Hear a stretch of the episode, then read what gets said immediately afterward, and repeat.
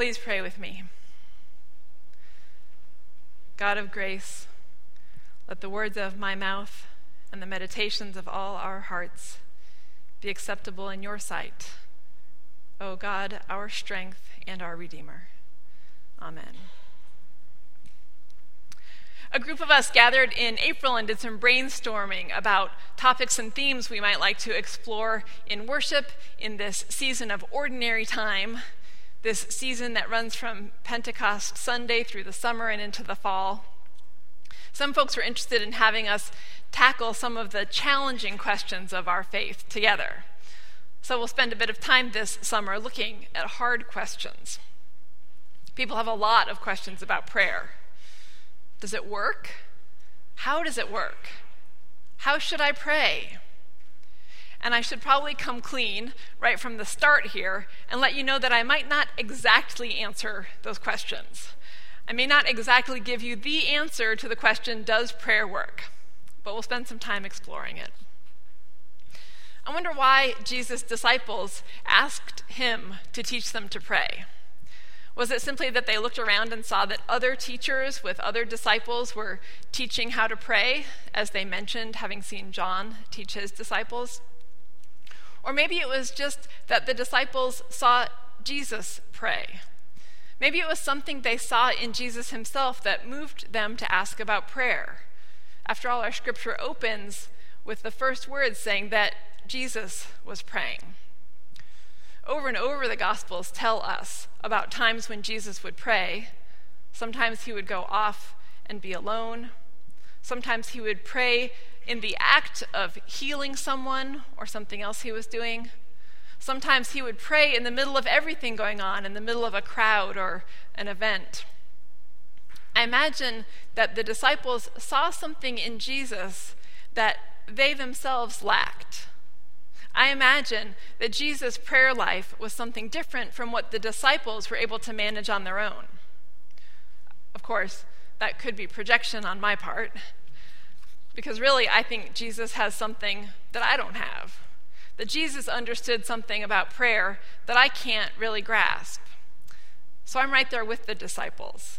I want to ask Jesus, teach me, help me learn about prayer. Explain it to me. Show me how it works. Tell me what you know. After I went to seminary, I got more interested in prayer and in people's practices of prayer or experience of prayer. So I asked my grandmother McShane about it once. I said, Grandma, do you pray?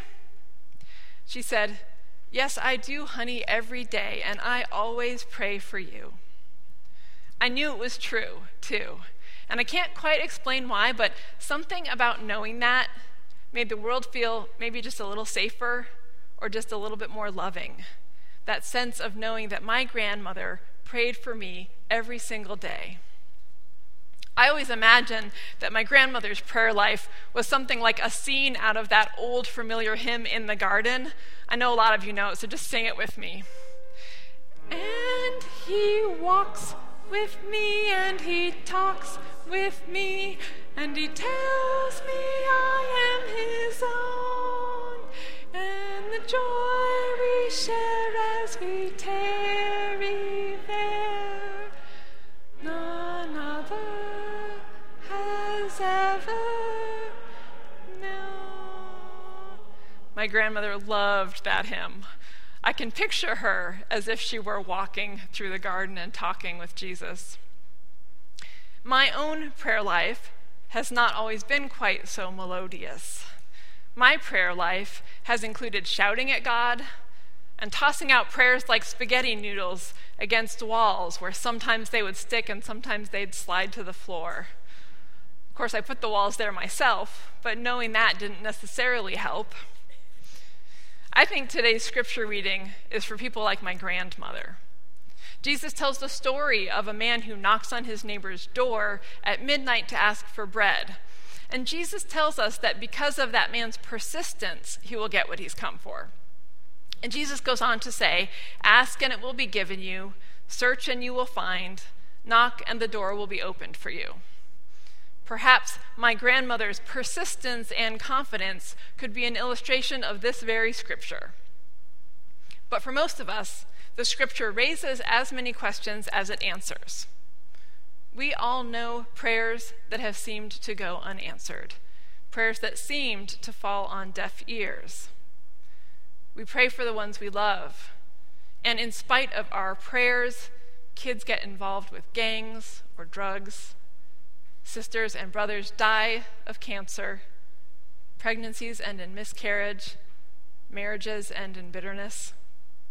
We pray for peace, and wars continue to claim lives across the world. How are we to make sense of this prayer thing? One commentary I read while studying this scripture pointed out that the passage just says, Ask and it shall be given to you. It doesn't say what will be given to you just that if you ask, you'll receive, receive something. But I think that's a cheap trick. I mean, that interpretation has a certain appeal. It allows us to say that God is listening and responding. It allows that God's responses are not necessarily what we expect, not necessarily what we think the response should be. And I do believe that sometimes what we ask for in prayer is not necessarily consistent with God's ways or God's hope for us, and that the shape of God's answers may be different from the way we form our prayers.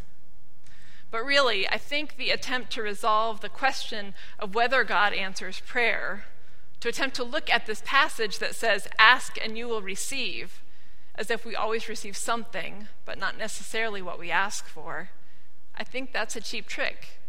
It's like putting some kind of fine print into the prayer contract we can be so vulnerable when we open ourselves up in prayer, so full of longing, full of hope, and fear of disappointment.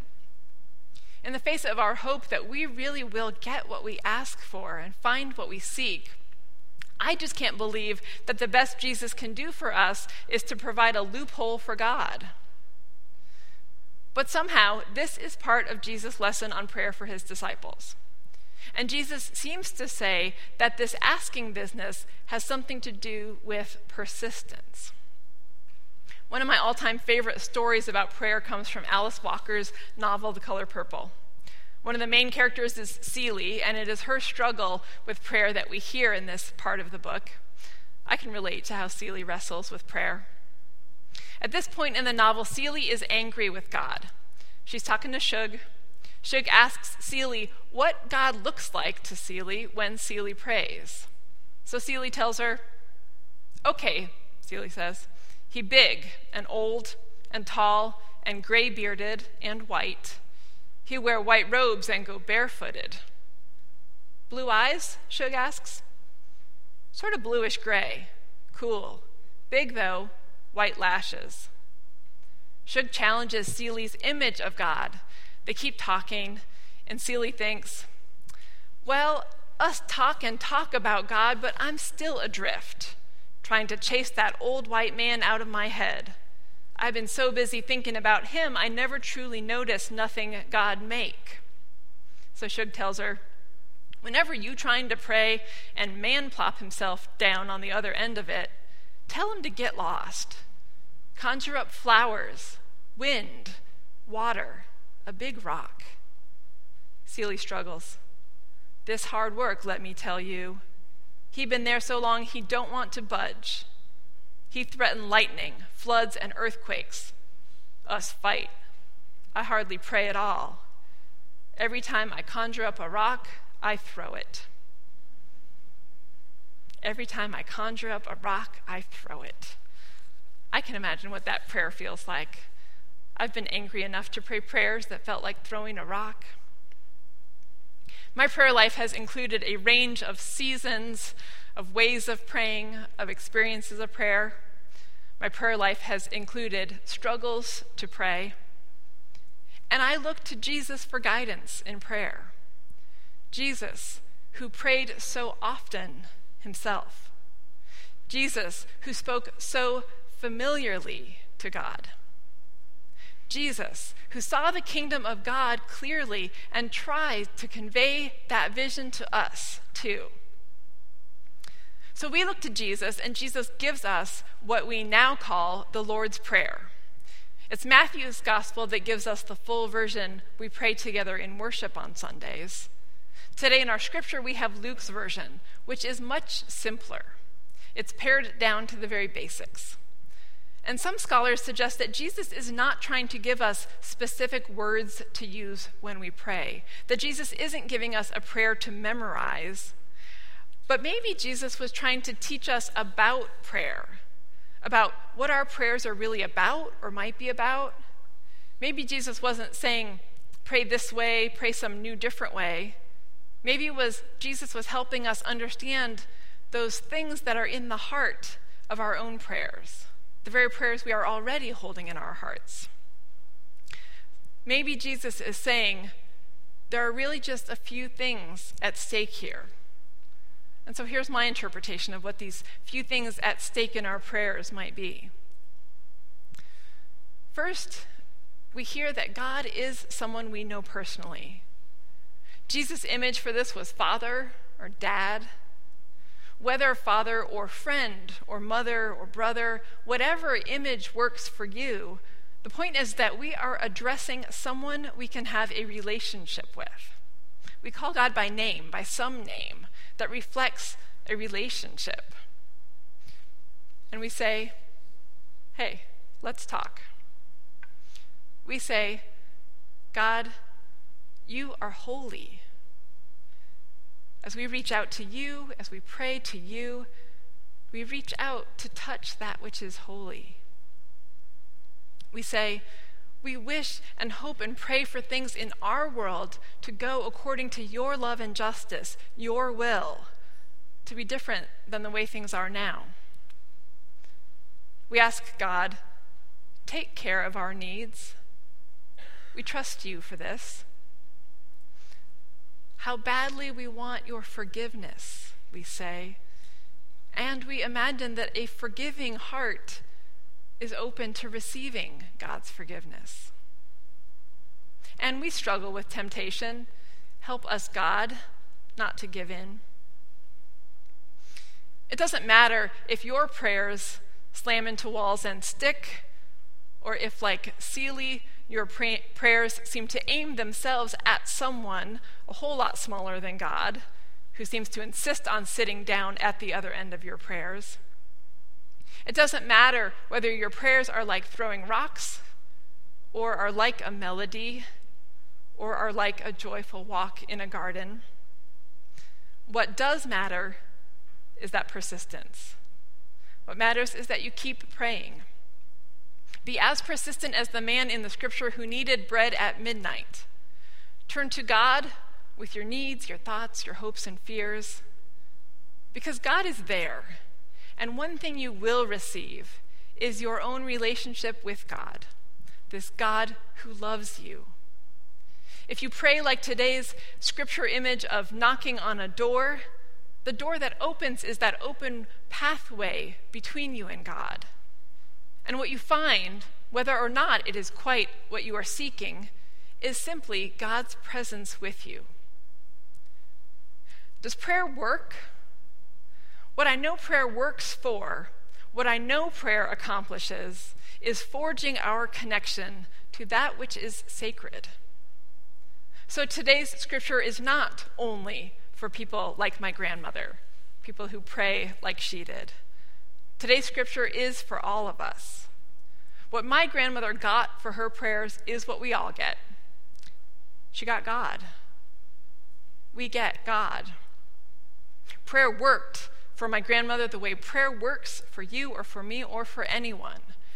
It works to connect us to God, the God who is as close to us as our own breath. God's own presence is an answer to every prayer an answer that surpasses anything specific we might ask for. Ask, Jesus says, and it shall be given to you. Amen.